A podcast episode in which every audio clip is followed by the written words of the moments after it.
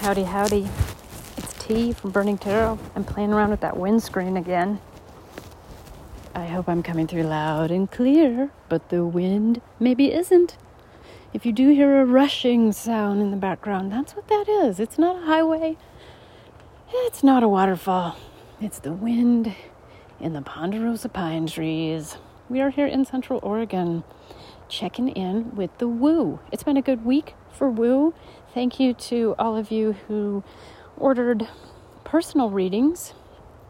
I've been really enjoying giving those readings. There is a sale. So if you pop over to TiffanyLeeBrown.com, that's my website, TiffanyLeeBrown.com/shop or whatever. Look on the navigation, a thingy called shop. I am offering a sale on the quick reading, the rush service reading. And that's valid through the 22nd of June, at which time I will be taking a little vacation. So if you want to get a reading, I suggest jumping on that really quick. Like, the current wait time for readings is short. I've been turning them around real fast and enjoying that. And you're like, okay, stop talking about that. Let's get on to our current reading. So, our current reading involves a couple of cards. Sometimes that happens where more than one card jumps out of the deck and demands a little recognition. So, let me tell you about it. Our first card today is the Seven of Cups reversed. We are using the centennial edition of the Smith Rider Waite, as we so often like to do. So what's that Seven of Cups, and what does it feel like when it's upside down? Well, some of you are familiar with this one. We've got a silhouetted dude, presumed dude, looking up into a blue sky, as I am doing myself right now. I have a blue sky out here at the edge of the national forest, and I've got some white puffy clouds, and I've got a little bit of edge of gray here and there. Maybe we'll get a little bit of rain. We've got a brisk wind scudding those clouds around. Well, in the Seven of Cups, the guy is looking up into a light gray cloud. In that cloud sit, or stand, seven golden chalices. These are the cups. In each of them sits an object. There's a person's head. There's a glowing, berobed saint or something. I can't remember what they're all supposed to represent. You'll have to pardon me. I've only been looking at these things for 30, 35 years. One holds a snake. One holds a castle. One holds a pile of jewels. One holds a laurel wreath, such as the winner of a Roman contest would wear, or an emperor. Another has a dragon. So when we reach the Seven of Cups, we are reaching a magical realm of imagination and emotion. We have the sense that there are so many possibilities out there. We can think about this thing. We can think about that thing. The objects depicted are often kind of representative of things that we might long for, lust after, think about greedily wanting to grab at. They don't always have to be that way, but, you know, piles of jewels, castles, they kind of skew in that direction. So sometimes we pull this card when, for one thing, if we are diving into escapism, we might pull this card. When we really don't want to deal with whatever we've got to deal with, and so instead we're thinking about castles in the sky. Pardon all the noise, we're going through the red gate.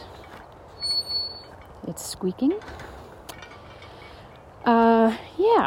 So that's one thing that can come with the Seven of Cups, is a sense of, I'd rather think about all this interesting stuff that's in my mind than actually deal with what's on my plate. I am not casting any judgment on those who are feeling the need for escapism. I say this as somebody who has been known to, you know, pop half a Xanax and watch some Netflix rather than deal with whatever the heck I have to deal with. You know, we all do our thing. Oh, hello, little bug. Goodbye. Sorry about that. Had a bug on me. Here comes that wind. So when we've got the Seven of Cups upside down, it kind of looks like the cups are depositing their special gifts. You know, they're dropping them. They could just drop out of the cups onto the ground. And sometimes it's not just escapism. Sometimes we really do have a smorgasbord of possibilities to choose from when we get the Seven of Cups, right? So we're actually thinking about our future, our potential, our real choices. It can run either way, and it can make us notice that reality and imagination have something to do with each other. They have many points of intersection. They relate. They do stuff together. When those cups turn upside down, there may be a sense of limited options. We might have a feeling of being stuck. We might have a feeling of... Sometimes it means our imagination is really just not able right now to pull up a bunch of possibilities for us. Sometimes this happens with depression and different reasons for negativity where we can't see our way to the next thing, even the next idly imagined thing. You know, you sort of lose the ability to go, if I won the lottery, I would, ... So that can be part of it. Another thing that can happen with this reversal is that we might be realizing that having too many cups and castles in our sky is actually depleting us. We've got too much stuff we've been thinking about on and off for too long, or maybe even obsessively for too long. And now it's making us feel empty emotionally. So whether that's us looking at potential futures, like say you want to move, or you're bored and you're thinking about leaving your wife, you know, just the stuff people think about, sometimes even idly. And sometimes all of that can kind of drain us. Whether that's the, hey, I'm going to watch Netflix instead of thinking about my life version, or it's the, I'm going to come up with all these fantastical visions for things I might do. We're at some kind of point right now where all that thinking and imagining and Seven of Cupsing is not serving us well. It's not interacting very nicely with real life. And we're having a bit of a, maybe even a sense of shock, a sense of emptiness, when we realize that we've been putting so much energy into things that are not going to happen. Or if they are going to happen, it's not right now, and it's certainly not all of them at once. You can't go for the castle and the jewels and the dragon while you're wearing the laurel wreath, you know. So if you've come to a crux point in terms of your decision making, or come to kind of a bummer feeling of stuckness in some areas where you've been entertaining fantasies of change, of difference, of just fun stuff, well, this card is just kind of acknowledging that you're in that spot. It doesn't have to be, you know, a super big deal. But it is interesting if you realize, like, oh, sometimes this stuff can actually run my emotional state, my mood, my thoughts, my life. And maybe I don't want it to do that. Maybe I want to be running my mood, my life, etc., from a little more of a conscious and grounded, realistic state. So Seven of Cups reversed is a nice way to give you a little jolt, or might suggest that that jolt is going to come from somewhere else in your life. And you kind of have to stop and look at your own illusions to get through this card and to learn something from it. Just having the discomfort of Seven of Cups reversed, if you have that discomfort and then you proceed to like not do anything about it, well, that's kind of a wasted opportunity. So think about the ways that you personally engage with change in your life. Engage with your own behaviors.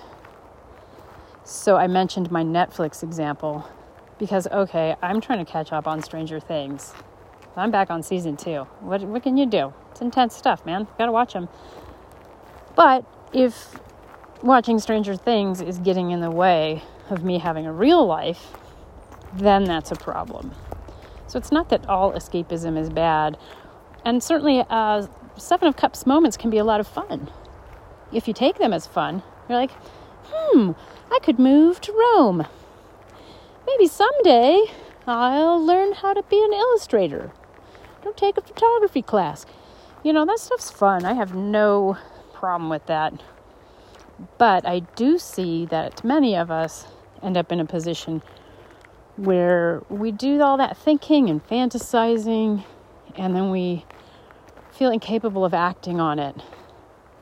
And or we use the fantasy mode as a way to avoid dealing with the very real things in our life that we could make decisions about, that we really do have choices about. But if we stay trapped in Choicelandia, it can be problematic. So what I asked the cards today, I have to tell you that we are near this insanely beautiful, very large ponderosa. I think we better go out there. Off the trail. Lots of beautiful little plants growing out here today. The bitter brush is quite forceful. It's very nice. There are so many baby golden mantles and chipmunks, by the way. They're all getting big enough to like be brave and poke their heads out of stumps and run around and be adorable. And here we are at a giant tree. We're going to give it a hug. So wherever you are, if you have a tree, go give it a hug. Breathe in the smell of its skin, aka bark.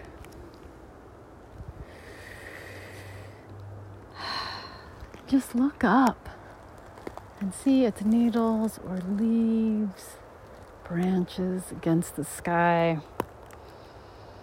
I'm touching this beautiful, beautiful ponderosa pine. So this is, I know I bring this up all the time on the Burning Tarot podcast. I suggest ways to do earthing and grounding, such as hugging a tree. It'd be better if we just hung out there with that tree for like 5 or 10 minutes, an hour. But hey, even just for a second is nice.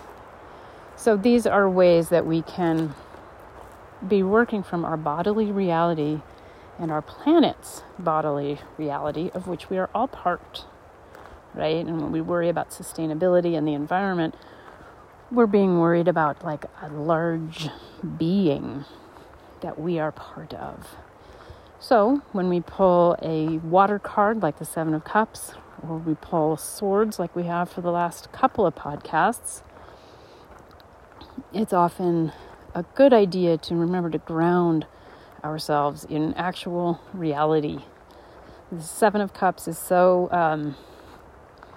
it is almost a bit air or sword-like, because it has this cloud quality of, I'm just going to go into my mind and explore fun stuff there.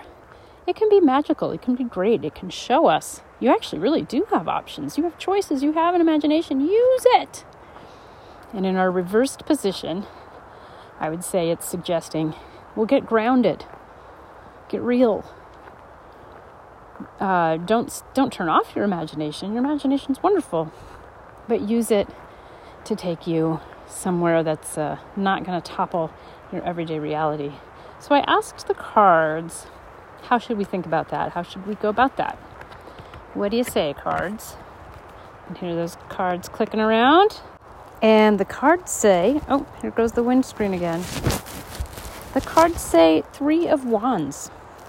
This is our way of getting through a difficult patch with our reversed Seven of Cups. The Three of Wands shows a merchant, red robed. We are, our point of view is that we're seeing his back. He's got three large staffs rising up from the ground. He's up on the cliff top. Three of Wands is looking out over a yellowy ocean. Ooh, and as I said that, a giant raven landed nearby. Hello, raven. And the yellowy ocean contains some ships. And he's got a circlet around his head. So he kind of, you know, he could be a merchant type out looking out over his ships, but he is wearing a circlet. So he's probably, you know, some kind of nobility, royalty. I just changed direction. I'm going to follow this raven. And, you know, perhaps our, well, let's call him a prince, just for fun. Our prince is looking at his ships. And he has a great deal of satisfaction that he's taking from this enterprise. The three cards really bring a lot of manifestation with them. This shows we've done some work, we've learned how to compromise, we've learned how to add 1 plus 1 to get to 2, and now we're ready for an alchemical mixture of combining things to get to 3. Manifestation, make something happen. With the wands, which are fire, right? The fire element goes with the wands, staffs, staves, rods, whatever you'd like to call them. That's the fire element. So we're looking at initiation. We're looking at moving forward. We're looking at being willing to transform, or even to kind of force transformation, depending on how you do it. Three of Wands is very potent, but the card is kind of restful in a way. It's a moment where maybe you have manifested things, and in order to continue in a smart and strategic way, you need to look at what you've got. You need to stand there and have some, the G word, gratitude. Feel good and grateful for the things that you've helped set in motion. You're also looking with an intelligent eye. You want to see which ships are going well. Looks like they're going to make it to where they need to go with their cargo. Which ships are perhaps not doing so well? Is anybody lagging behind? Might they have a problem? But there is a sense of satisfaction to this card. So with respect to our, you know, wandering imaginings, etc., with the Seven of Cups, maybe we feel stuck. Maybe we feel stuck in our imagination. Maybe we can't seem to make something happen in real life. The Three of Wands comes up to remind us that we have made things happen in our real lives. Each of us. We have helped other people, perhaps. Raised children, perhaps. Had interesting jobs, perhaps. Started a business, taken a risk, gone to college. Made it through incredible griefs and disasters. There's so many different things that we do all the time. Made it through a rough day when we're depressed. So I think Three of Wands says, let's be realistic. Let's really take stock of what we are and what we have, but let's do it in a nice way. I would suggest a pen and paper for this exercise. They're oh so helpful. It doesn't have to be a public thing where you're like, here, I'm going to post to social media all the things that I can feel good about. And then other people can click like or click a heart button, and then that will make me feel more good. Just put that shit aside for a second and sit with yourself. This guy's all alone on the cliff. And he's very confident. He's got magic staffs with him. He knows he needs to do this work. And it might be lonely up there, but he's fine. It's fine to be in a position of solitude for a while. So it's a good time to really take note of what you have in your life, what you feel good about, what you have accomplished, what seems to be going okay in the present, and give thanks. If you have some kind of gods, goddesses, powers, or spirits, or elements, or directions to which you can fling your thanks, well, that's great. Do it that way. If you don't like those kinds of things, then just say thank you anyway, out loud, to the random universe that's out there. You're alive today listening to this podcast. Obviously, things can't be too bad. As you kind of survey your life, as this guy is surveying his ships, headed out to the ocean, going to various ports, you'll invariably come up with stuff that maybe isn't going so well. And write that down too, but don't get stuck on that. Don't get obsessed with that. With the Seven of Cups energy providing some positive reinforcement, we can be grounded and realistic as we look at our lives, give thanks, and try to tell the difference between like what's just a wacky fantasy thing and what's real, what do we really have.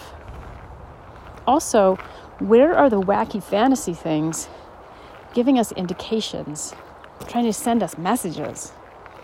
So if your wacky fantasy things are just the escapism I described, like watching Stranger Things. I noticed that I said that this card was upside down, the Seven of Cups. That's a big thing in the series Stranger Things, the upside down. Anyway, so if it's just escapism, just write it down on your list. Look at me, I'm doing this escapism thing.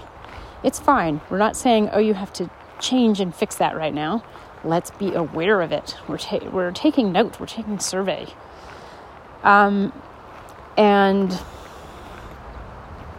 in terms of not getting too stuck on the negative things, maybe kind of look at it like this princeling looking out over these ships needs to make sure that all the ships are being taken care of.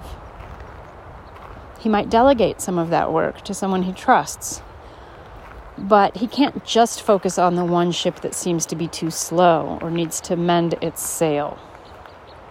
He's also got to pay attention to those ships that are doing great, who everybody loves the captain. There's no chance of mutiny.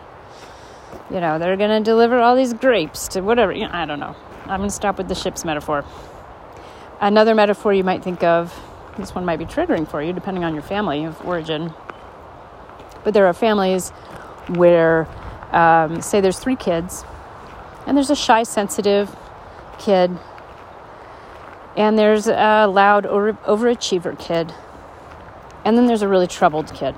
Maybe they have addiction issues, they run away, they whatever. Troubled kid. So anybody who's ever been in that family, and that's lots of us, you can see that sometimes the troubled kid becomes kind of a vortex or a black hole for all the interactions and emotions of everybody else in the family. And this doesn't necessarily help the troubled kid succeed or get out of the dark hole or cope with their addiction, move into recovery, whatever. Sometimes it's just not going anywhere. And the shy, sensitive kid really retreats. And nobody even notices that maybe he is now going into depression and he's going to be at risk. And maybe the overachiever is so loud and overachievy that nobody notices that she's secretly cutting herself at night. This shit happens. And we do it internally as well as in our families. We look at elements of our lives. We look at our different relationships. And there can be a very strong tendency There's like neurological research on why we do this. So it's not, doesn't mean that we're bad people or something. It's just pretty normal. We focus on that one thing that seems to feel bad all the time. Yet the focus isn't necessarily a healthy focus that enables us to really deal with it or help it move and change, resolve and improve. Meanwhile, our inner sensitive child, what's happening to that part of ourselves? Maybe it needs some love. Meanwhile, what's happening to that part of ourselves that really wants a lot of attention? I mean, they must. Why else would they be on stage tap dancing and high achieving? So we got to go give that part of ourselves a round of applause. You know, of course we'll come back to the troubled kid part of ourselves too. But it's tricky not to get sucked into the whole black hole aspect of that, of just throw everything you have at an unsolvable problem endlessly. I feel like our Three of Wands is saying, let's look at each ship. Let's pay attention to the whole big picture. I am alive. I am healthy enough to, you fill in the blank here. Can you walk? Not all of you who listen to this can walk. Those of you who can, rejoice. Those of you who can get out of bed, rejoice. I know that not everyone who listens to Burning Tarot is able to do that on many days. And some of them are some of the most just beautiful, beaming spirits you're ever going to meet. So wow, like perspective, people.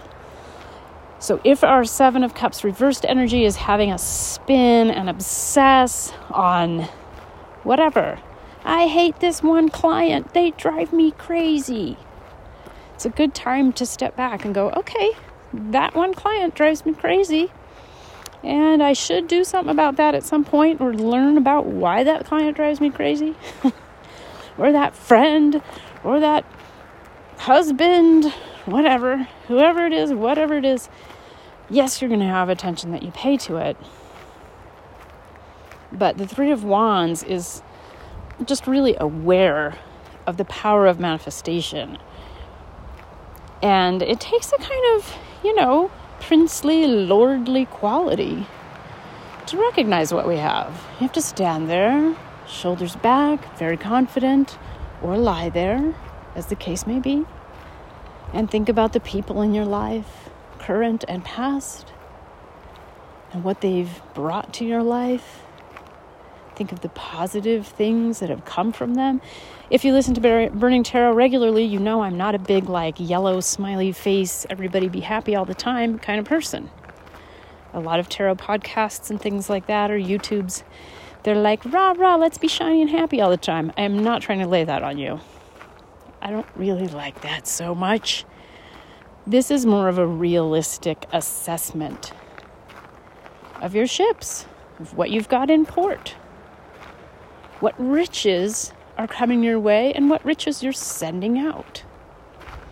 You have the power to do this. And then when it's time to make real decisions about stuff that has just been kind of floating around in your imagination, maybe you'll be coming from a little bit of a better position.